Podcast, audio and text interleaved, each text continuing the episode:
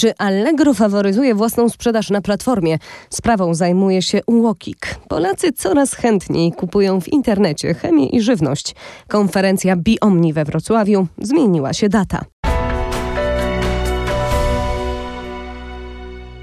Angelika Wielgus-Lach, zapraszam na e-commerce news. Urząd Ochrony Konkurencji i Konsumentów wziął pod lupę największego sprzedawcę internetowego w Polsce. Chodzi o Allegro. Łokik podejrzewa, że platforma faworyzowała własny sklep kosztem innych sprzedawców. Kupujący mieli nie widzieć wszystkich ofert konkurencji. Allegro z kolei podkreśla, że ich oficjalny sklep odpowiada za mniej niż 1% sprzedaży na całej platformie i przede wszystkim uzupełnia luki w ofertach sprzedawców.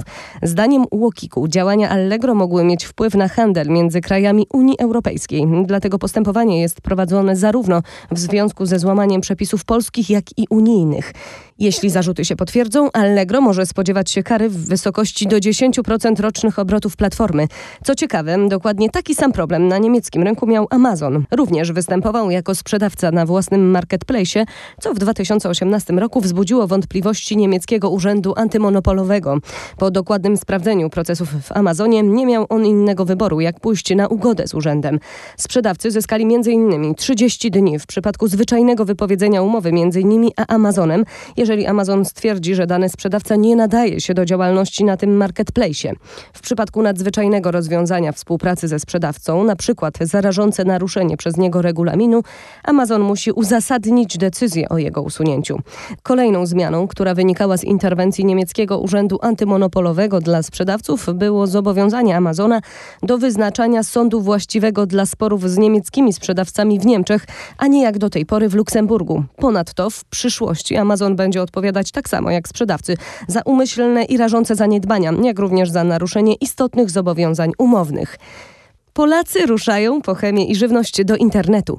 W ciągu ostatniego pół roku 56% Polaków choć raz kupiło przez internet produkty chemiczne czy spożywcze. Aż połowa z tej grupy zrobiła tego typu zakupy w sieci więcej niż jeden raz. Wynika z badania firmy Nielsen. Najczęściej były to kobiety w wieku między 25 a 44 rokiem życia. Wśród produktów spożywczych wybieramy przede wszystkim kawę, herbatę i żywność dla zwierząt. Dodajmy, Polska pod względem udziału handlu żywnością online w całym rynku jest jednym z najgorzej rozwiniętych. Jej udział to poniżej 1%. Eksperci są jednak zgodni. Zakaz handlu w niedzielę będzie przekonywał do takiej formy kupowania coraz to nowych konsumentów. Zmieniamy temat. Omnichannel i B2B. Gdzie jest ich wspólny mianownik? Będzie go szukała Anna Konopa podczas swojego wykładu w Szkole Gospodarki Cyfrowej e-commerce B2B we Wrocławiu. Wydarzenie zaplanowano 23 stycznia. O tym jeszcze będziemy Was informować w kolejnym wydaniu naszego e-commerce news. Zmieniła się data drugiej edycji konferencji Biomni we Wrocławiu. Wydarzenie zaplanowano 13 i 14 marca. Cały czas możecie zgłaszać swój udział przez stronę setup.pl. Będzie to spotkanie zarówno polskich, jak i zagranicznych praktyków e-commerce. A teraz mamy dla Was przewodnik po formach prawnych przedsiębiorstwa w Niemczech. Pierwszą jest przedstawicielstwo. W tym wypadku wymagana jest firma macierzysta w Polsce, biuro w Niemczech i niemiecki rachunek bankowy. Inną formą jest oddział. Zainteresowany musi posiadać firmę macierzystą w Polsce z wpisem do KRS, biuro w Niemczech, niemieckie konto bankowe, musi też mieć zarejestrowaną działalność gospodarczą w Niemczech, a także rejestrację w rejestrze handlowym w Niemczech. Następną popularną formą prawną jest działalność jednoosobowa. Jeśli chodzi o wymagania, to trzeba posiadać biuro w Niemczech, niemiecki rachunek bankowy, w przypadku handlu niektórymi produktami specjalne zezwolenia, a w przypadku rzemiosła zezwolenia i członkostwo w izbach. Ostatnią z najpopularniejszych form jest spółka z ograniczoną odpowiedzialnością.